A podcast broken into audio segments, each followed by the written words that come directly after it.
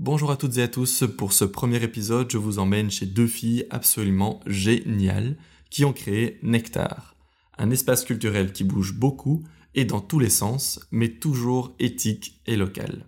Vous en avez peut-être déjà entendu parler sur Facebook ou Insta pour leurs nombreux ateliers, expos, cours de yoga et autres choses qu'elles organisent. Sinon, je vous invite à les découvrir avec moi.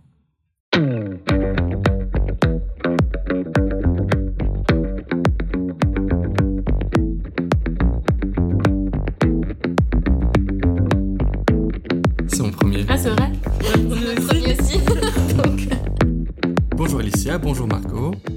Bonjour. Comment ça va? Très bien. Super. là. Ici, on est dans votre atelier. Vous pouvez un peu me décrire ce qu'il y a là autour de nous?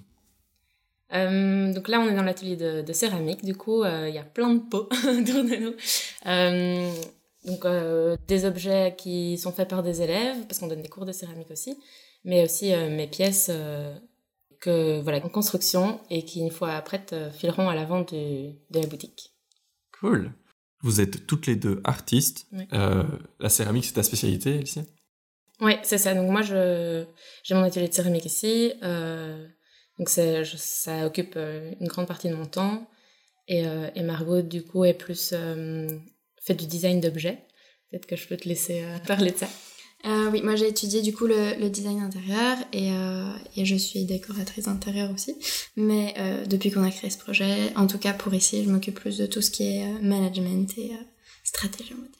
Alors, on va directement rentrer dans le vif du sujet, du coup. Vous avez créé Nectar, euh, un espace d'exposition, d'activités culturelles. Euh, comment vous en êtes arrivé là? Moi, j'ai commencé cette, euh, cette aventure. Donc, quand j'ai voulu commencer à vivre de la céramique, je me suis rendu compte assez rapidement que mettre mes pièces en dépôt dans d'autres euh, magasins, ça allait pas être. euh, Enfin, ça allait être très compliqué de pouvoir vivre de ça. Euh, parce que les, autres magasins prennent des énormes commissions et. euh, et bref, euh, je voyais pas trop comment, comment agencer le truc. Du coup, je me suis dit, je vais créer mon atelier et mettre une boutique à l'avant pour pouvoir vendre mes pièces. Et donc on a trouvé, enfin j'ai trouvé cet, espace et, euh, et je me suis dit bah, autant le, le partager avec d'autres artistes. Et puis j'ai parlé de ce projet avec Margot et Margot m'a dit ah mais moi j'avais exactement la même idée mais plus euh, en ligne quoi, pouvoir promouvoir d'autres euh, artisans créateurs via le net quoi. Et, et voilà on s'est dit allions nos forces et, et parce qu'on était super complémentaires du coup. Et on a, voilà, c'est comme ça que ça a commencé. Je dirais que le, on, on a sauté dedans le projet très rapidement. Euh, mais après, c'est vrai que arriver au- à ce que ça en est aujourd'hui, oui, ça, a- ça a pris Ouais. du temps et c'était très progressif. C'est une, une évolution toujours très positive, euh, mais c'est- c'était une évolution. Donc, Mhm. on a vraiment commencé de zéro. Euh, après, c'est vrai qu'on s'est vu, on s'est vu une première fois euh, en se disant que ça allait être euh, comme un collectif d'artistes et qu'on allait juste être, euh, voilà, des des enfin qu'on allait être vraiment plusieurs euh, à organiser ce projet et Mhm. puis plus on en a discuté plus on s'est rendu compte qu'on était les plus investis dans le projet Ouais. et, euh, et c'est là qu'on s'est lancé mais on, on, a tout de suite dit ok on, on démarre et, et, et après ça s'est ça s'est fait sur le tas assez rapidement Il y a eu plusieurs phases. euh, Une première phase pendant 2-3 mois où c'était vraiment la reconstruction de ce lieu parce que c'était vraiment dans un état assez déplorable, disons. Et euh, du coup, ça, c'était les travaux, puis la mise en place de la SBL, bah, tout, ce qui, est un peu logistique, administratif et, compagnie. Euh, et puis après, voilà, on a commencé nos activités, mais là même, euh, enfin, donc ça fait un peu moins d'un an. C'est toujours en évolution, évidemment, parce que en, en fonction de nos moyens, on, fait des évolutions petit à petit. Euh, et des opportunités qui se présentent aussi. Quand on a commencé, on partait avec certaines idées de ce que Nectar euh, pouvait être et vers quoi ça allait évoluer. Et, et selon les clients qui se sont présentés et les opportunités, on a eu plus de pop-up que d'expositions ou à des, certains moments plus de marchés que voilà. Donc euh, c'est euh, c'est encore euh, des fois une surprise et, euh, et en même temps on a une idée tous les jours un peu plus claire de, de ce qu'on fait euh, tous les jours, quoi, de ce qu'on de ce qu'on propose et, Mhm. et donc, euh, donc voilà. Parce que du coup, maintenant, vous réunissez euh, plein de... Il y a plein d'expositions, il y a plein d'activités. Euh, D'où vient cette, inspiration, cette idée de pouvoir euh, rassembler tous ces artistes, toutes ces euh, tranches de culture en un endroit? Est-ce que c'est quelque chose qui, je sais pas, qui vous manquait, qui, vous inspirait Qu'est-ce qui vous a amené à ça? Moi, je pense que tant Alicia comme moi avons beaucoup de casquettes et on aime beaucoup faire Mhm. beaucoup de choses. Et donc, euh, même dans nos vies personnelles, devoir choisir juste une filière ou euh, juste une matière ou juste une passion était difficile. Et donc, quand on crée un endroit, bah, cette question s'est reposée. C'était genre, on pourrait faire ça, mais on pourrait aussi faire ça, on pourrait aussi faire ça, on pourrait aussi faire ça, on pourrait aussi faire ça. Et donc, euh, on a vraiment, euh, malgré les barrières et les gens qui nous disaient non, il faut vraiment faire juste une seule chose dans la vie, on a vraiment poussé la Mhm. barrière et dit, ok, on, on veut vraiment faire de tout et on veut intégrer toutes nos passions et, et, Ouais. et tout ce qui, tout ce qui en fait nous, nous, nous éveille quelque chose. Donc euh, que ce soit culturel, que ce soit spirituel, que ce soit euh, artistique, euh, artisanal, Ouais. musical. Enfin vraiment il y a tout. On veut tout ce pas de carcan et, et quand les personnes viennent se présenter à nous, si le feeling passe bien, nous on se dit ok, on a cet espace, autant autant le mettre à leur disposition aussi parce que ce qu'ils font est génial. Donc voilà, c'est c'est plus l'en- l'envie de partager, de tisser des liens aussi, et donc on n'est pas euh, ouais, on n'a pas envie de se dire qu'on fait une seule chose et Parce que du parce coup, que voilà, ouais. c'est chouette d'avoir plein de comme elle disait d'être polyvalent et de promouvoir tout ça quoi. du coup, comment vous sélectionnez les, les, les gens ou les projets que vous exposez ici? Beaucoup au coup de cœur euh, et ouais, vraiment au feeling. Après, on essaye de suivre une démarche un peu euh, soit éthique ou, ou durable ou, locale. Enfin voilà, ça c'est un peu le, truc de base, mais, euh, mais ça peut partir dans plein de directions vraiment en fonction de si on accroche. euh. Moi, je pense qu'il y a vraiment un, un- un filtre qui se fait naturellement, que ce soit quand les gens nous approchent nous ou quand nous on approche les gens. C'est-à-dire que on attire un peu vraiment Ouais. ce, ce qu'on est.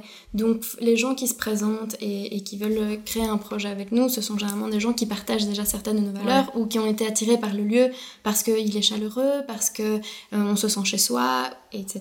Et nous, de la même façon, euh, quand on, on va vers des gens, c'est parce qu'ils ont une démarche qui nous Mhm. plaît, parce que c'est des gens qui sont passionnés par ce qu'ils font, ou justement parce qu'ils ont une démarche éthique, euh, locale, artisanale. Notre, euh, notre baseline, justement, c'est Ethic, Authentic, Aesthetic, et c'est justement pour...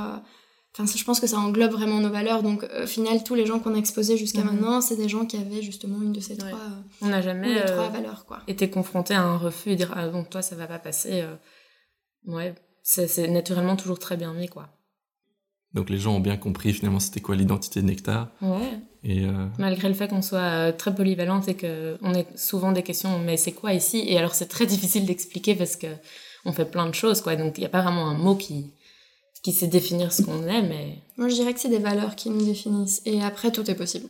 Donc, euh, euh, par exemple, même lorsqu'on a fait une de nos premières expositions, c'était justement avec le collectif euh, euh, Shulk. de, de Shulk, voilà, pour, euh, pour les skates. Et euh, pourquoi des skates Euh, Un environnement qui finalement était très artisanal et, enfin, pour nous, du coup, céramique, euh, euh, yoga, etc.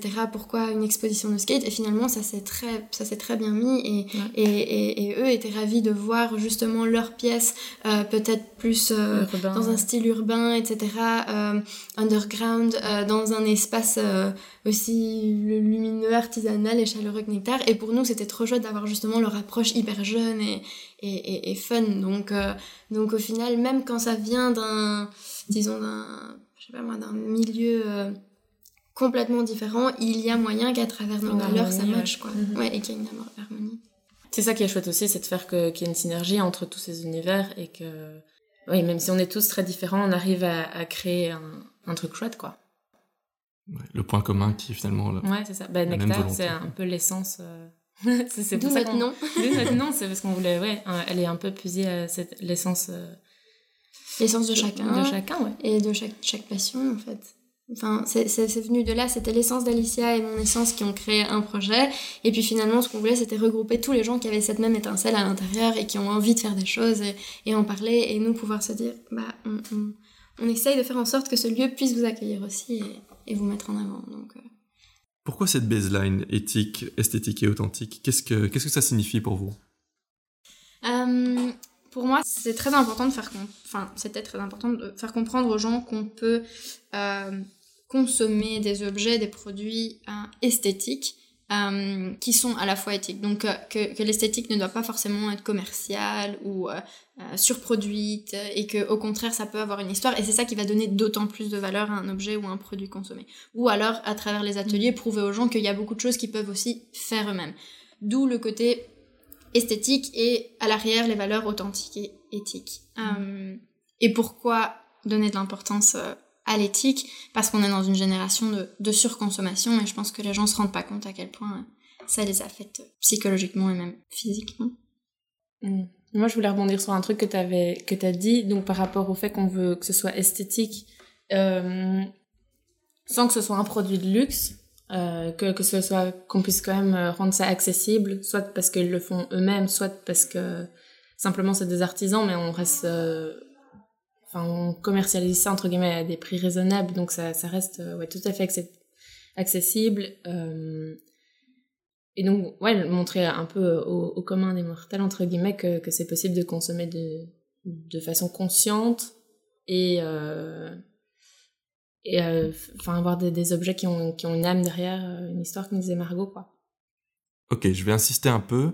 Euh, pourquoi est-ce important pour vous de montrer aux gens que c'est possible? Est-ce que vous essayez de, de, changer les a priori vis-à-vis -vis de l'artisanat?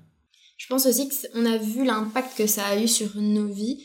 Par exemple, Ali, quand elle s'est reconnectée avec justement les, les savoir-faire plus anciens, la terre, tout, tout, ce que ça lui apporte euh, je pense que tu peux. Enfin, c'est le cas. Et, et, de la même façon, pour moi, avoir un, un mode de vie euh, très minimaliste, pratique, euh, comment ça, ça nous a affecté personnellement, euh, à quel point on, on, en a vu les bénéfices. Et, et donc, c'était évident que ça allait se refléter dans notre projet. Et donc, de manière très instinctive et subconsciente, ouais, naturelle, euh, c'est ce que les gens retrouvent, euh, retrouvent dans, dans ce qu'on fait, en fait. Donc, c'est pas du, c'est pas du, du, du forcing, c'est pas non plus quelque chose qui, qu'on a, on s'est dit, il faut absolument que, que, que ce soit ce qu'on va faire, mais ça c'est tout fait naturellement. C'est pas quelque chose où on essaye de suivre à tout prix, c'est toujours très ouais, naturel. Naturel, ouais. Et, euh, et au même temps, quand tu disais pourquoi, pourquoi donner de l'importance à ça, je pense que c'est c'est un boom qui, est, qui, qui, existe en ce moment euh, dans notre initiative, dans notre projet, mais aussi dans plein d'autres initiatives. C'est de, de consommer mieux, c'est de, de revisiter la manière dont les choses étaient faites avant et, et en fait euh, en quoi c'était justement euh, mieux pour euh, la santé mentale et, et physique et, et, de la société en fait en, en général.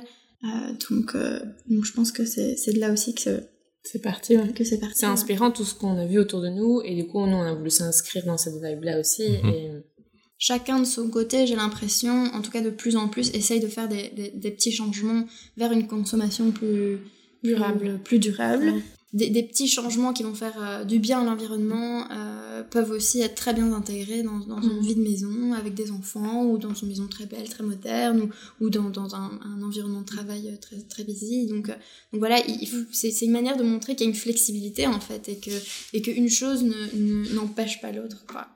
Et aussi, on a vu pas mal d'endroits qui, qui, qui ont émergé ces dernières années avec beaucoup de Belges, locales, etc et euh, c'est super toutes ces initiatives, mais aussi beaucoup de choses qui sont plus euh, DIY ou, un peu euh, bricolo du dimanche, qui est très chouette et on encourage tout le monde à, à faire les choses soi-même. Mais, euh, mais on voulait montrer aussi euh, des personnes plus sceptiques que c'est possible de faire de l'artisanat sans que ça ait l'air d'être un truc fait par des scouts euh, un dimanche après-midi, quoi, et qu'il y ait un vrai savoir-faire et, et un truc conscient et volontaire derrière, quoi. Mm. Et on, sincèrement, on le, on le voit et on l'entend depuis, euh, à travers le retour de tous les clients qui passent par la galerie, c'est que c'est que ils sont ils sont ravis de voir euh, déjà qu'il y a un retour euh, au savoir-faire plus ancien et que et, et eux-mêmes du coup veulent s'investir. Donc ils sont passionnés parce que parce que font les artisans comme Alicia.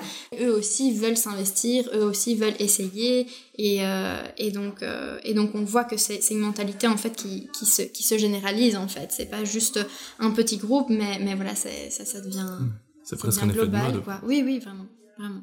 Mais un effet de mode positif, parce que du coup, si tout le monde s'y met un petit peu, ça va, ça Exactement. peut améliorer euh, la société de manière générale. Je pense que c'est vraiment ça. Je pense que c'est un effet de mode positif parce que, euh, comme on le disait, euh, ça se fait en fait déjà depuis très longtemps, sauf qu'avant c'était des plus petites communautés, c'était voilà des gens partaient faire euh, faire du roofing dans notre pays, euh, certains certaines auberges de jeunesse allaient avoir justement des concepts durables, éthiques euh, et au même temps on allait avoir un design super chouette et donc les gens disaient "Eh, c'est trop chouette, j'ai passé des vacances dans cet endroit qui était voilà, hyper, hyper intéressant.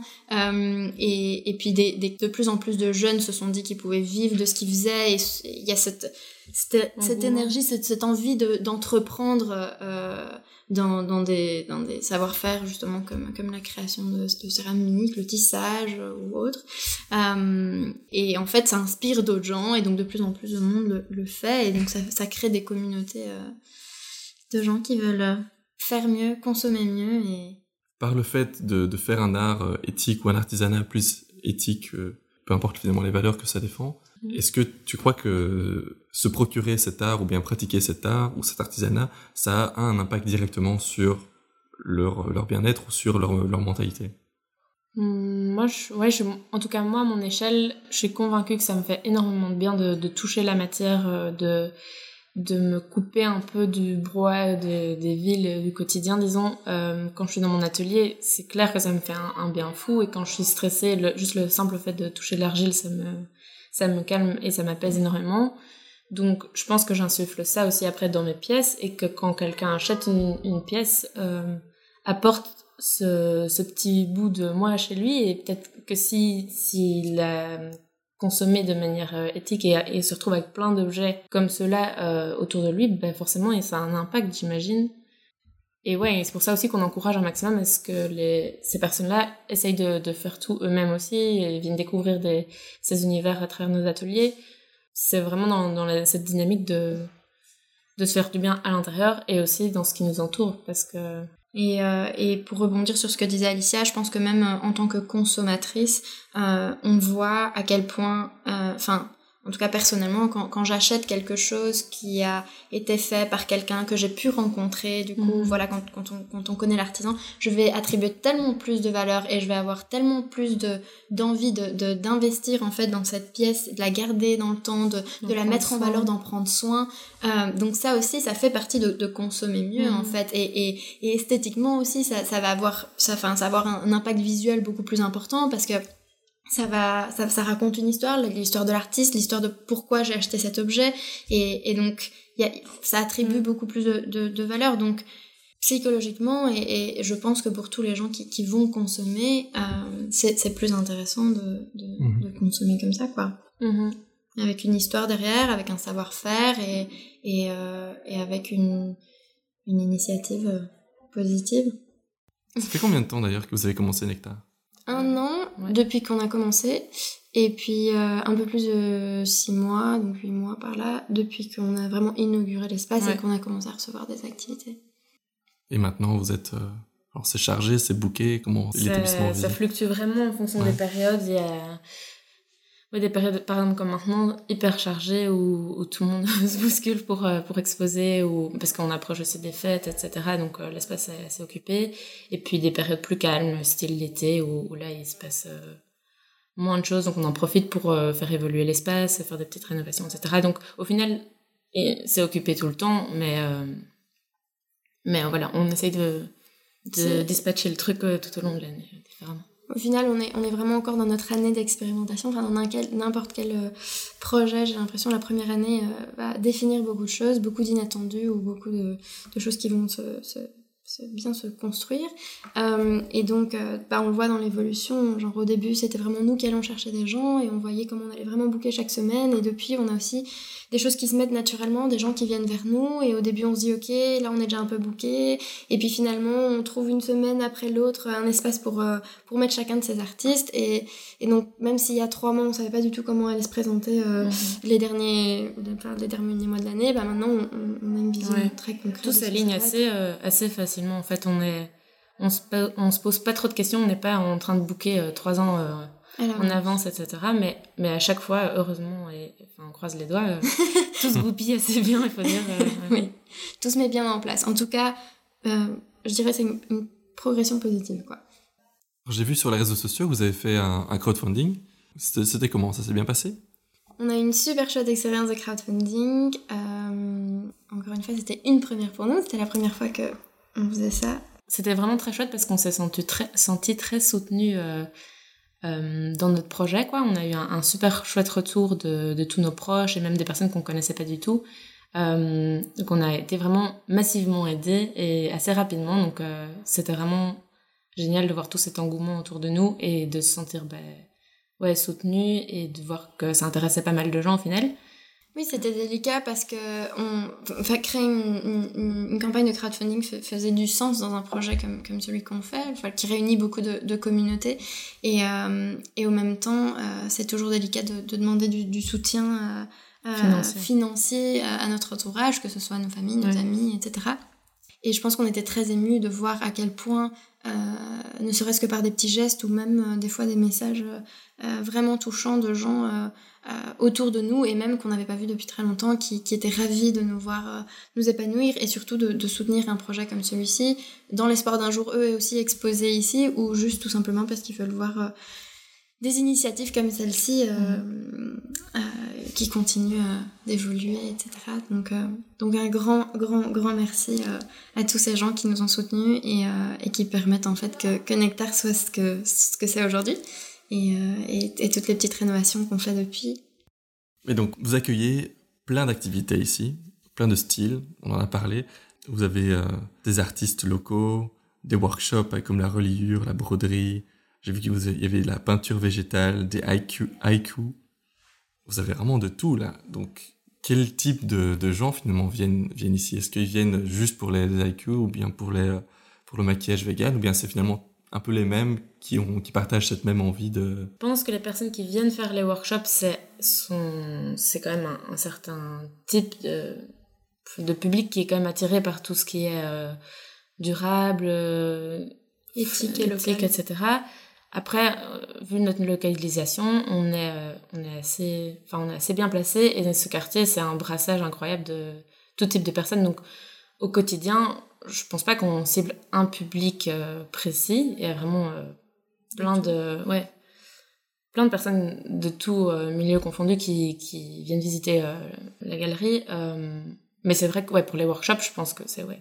je peux pas mettre de nom sur le type de personnes, mais typiquement, il y a une communauté qui vient régulièrement pour les workshops, en tout aux différents workshops. Tout ce qui est yoga et compagnie, clairement, ça, ça c'est axé pour un, un, type de public, mais, euh, mais je, je dirais pas que c'est ce même public qui vient aussi regarder notre, nos expos, etc. Et c'est ça qui est très chouette aussi, vu que on, on représente différents artistes, même là pour l'instant, c'est une, une styliste gantoise, bah, donc il y a toute une communauté flamande qui est venue.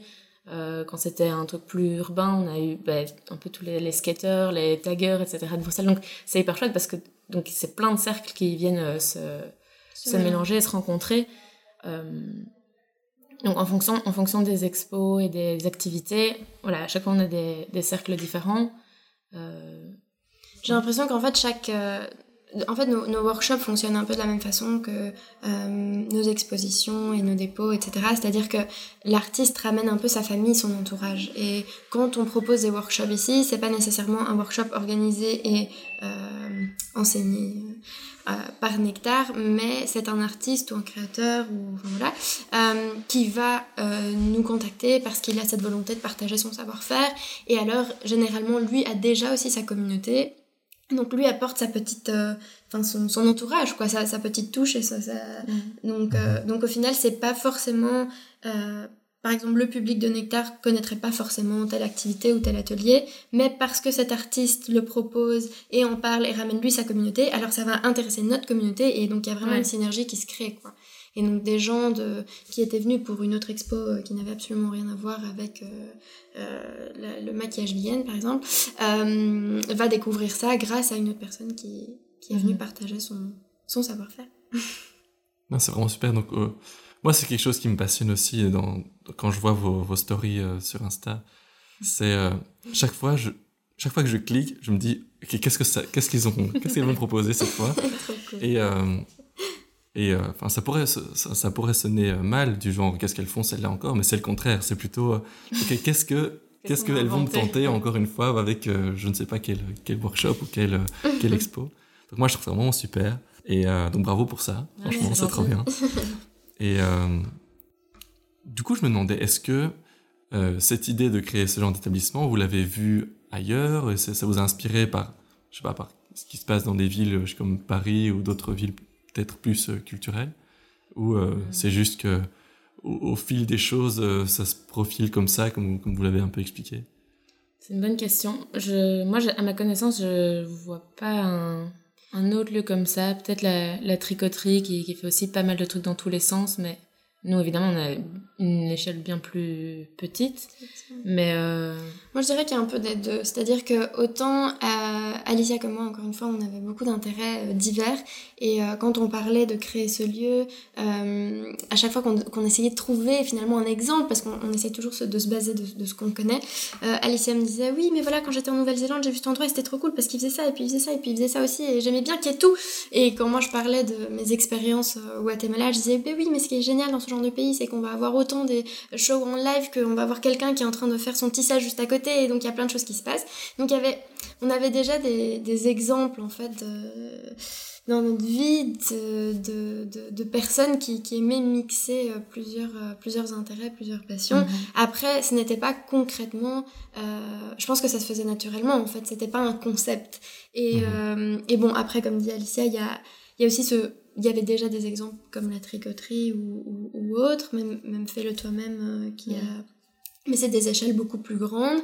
Et, euh, et eux sont plus axés sur un pôle bien spécifique. Oui, qui serait du coup euh, éthique et durable, local. Et, euh, et, et, bon, au final, je pense que c'est aussi une comment dire un, un, une vibe ou un, un, un, boom qui existe en ce moment et, et comme nous on a eu cette envie de créer cet espace je pense qu'il y en a plein d'autres qui en ce moment essayent aussi de, de se lancer et c'est pas forcément mmh. une idée qui a inspiré l'autre c'est juste une envie de faire mieux, une envie de partage, mmh. une envie de, de retourner au savoir-faire ancien et donc euh, chacun de son côté développe sa petite communauté mmh. et ses ateliers donc c'est pas vraiment euh, qu'il y a eu une première personne et qu'après tout le monde est venu c'est plus euh, un boom qui oui, a une envie commune, clairement. Une envie commune, euh... ouais.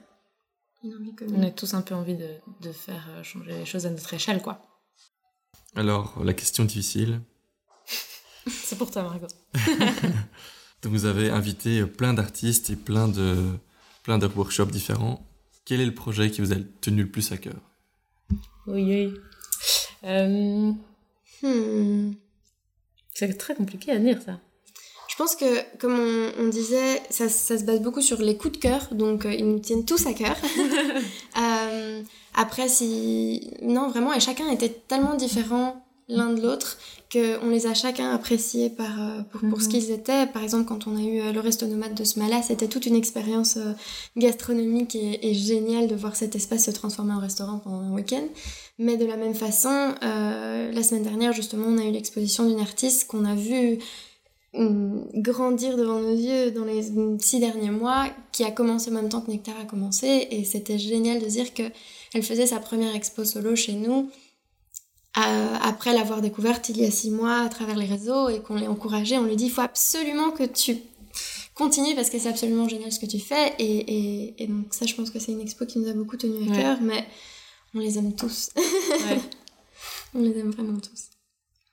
Et c'est chouette à chaque fois qu'on a un vernissage, c'est un peu. Enfin, moi personnellement, c'est toujours mon jour préféré parce que je, je vois le lieu se transformer complètement. Entre mm -hmm. la semaine dernière, l'espace était tellement bien aménagé avec cette exposition et on se disait, ah, oh, ça serait tellement chouette que ce soit tout, tout, le temps comme ça. Et là, quand on voit euh, l'exposition qui est en ce moment, c'est aussi super chouette. On se dit, ah, ça serait chouette que ce soit tout le temps comme ça. Donc au final, euh, chaque, euh, chaque exposition a marqué mm -hmm. à sa façon et, et on les aime tous pour différentes raisons. Certains parce que leur, leur approche était absolument géniale, d'autres parce que leur parcours est hyper touchant ou d'autres parce qu'on est passionné par par ce qu'ils font spécifiquement, que ce soit la céramique ou, ou la peinture, ou, ouais. ou des fois c'est des amis à nous et ça nous fait énormément plaisir de, de, les voir exposer. Enfin, par exemple, quand tu avais organisé l'exposition de Vincent, euh, mmh. c'était un rêve pour lui d'exposer de, ses photos et, et, je pense pour Alicia de montrer ce que son ami faisait. Donc, euh, donc voilà, mmh. chaque, euh, chaque, chaque expo était hyper ouais. spéciale à sa façon. Quoi. Vous organisez aussi des cours de yoga.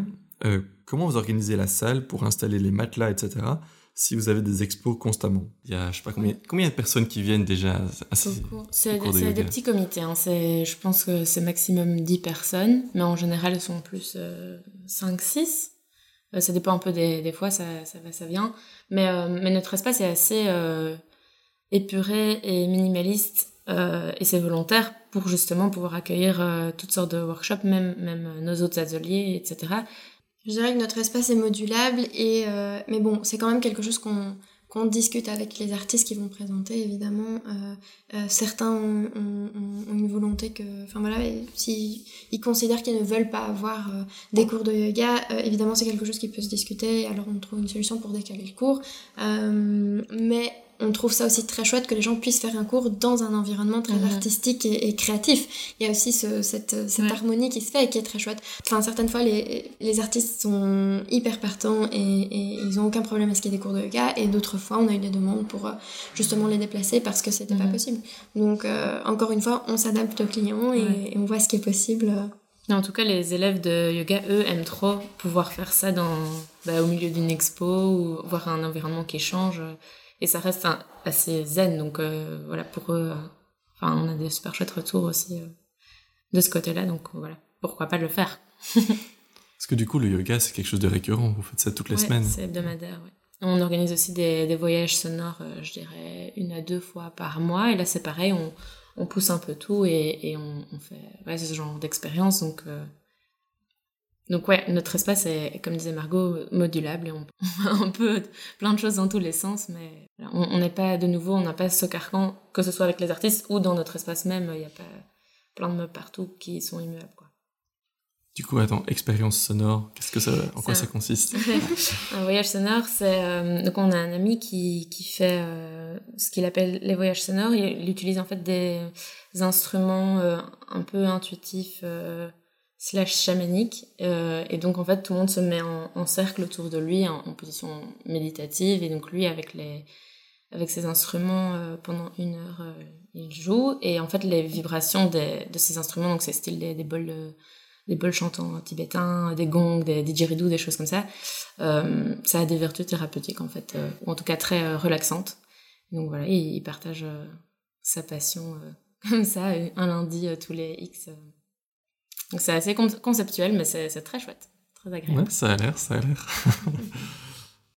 Alors, la question dont on parlait tout à l'heure, est-ce que vous avez un message pour les éditeurs Est-ce qu'on a un message pour les éditeurs Il faut pas hésiter de croire en ses rêves et que c'est pas forcément facile. Euh, il y a toujours beaucoup de barrières, beaucoup de questions, beaucoup de, personnes qui, qui, vont nous remettre en question, mais que c'est que quand on a une impulsion, une envie de mhm. faire, une étincelle, euh, il faut justement y croire et que... Pas se poser trop de questions et foncer. voilà, les, les, questions, on se les pose sur le moment quand il faut et, euh, euh, et, et, croire en soi et croire en les autres. Et quand on a, je pense que quand on a un bon, un bon instinct, ou en tout cas comment dire, un bon élan et que ça vient de, de, valeurs positives, encourageantes, il n'y a pas moyen que ça, que ça, que ça ne fonctionne pas ou que ça, ça n'ait pas un, un, impact positif euh, sur soi et, sur les autres. Donc, donc il faut y aller, quoi. super, merci. Eh bien, euh, voilà, je pense que c'est la, fin du coup. Merci beaucoup, Alicia Marco. Euh, c'était super intéressant. Et pour ceux qui nous écoutent, euh, je vous invite à les suivre sur Instagram et Facebook et aller les voir rue haute. À bientôt. Merci à toi.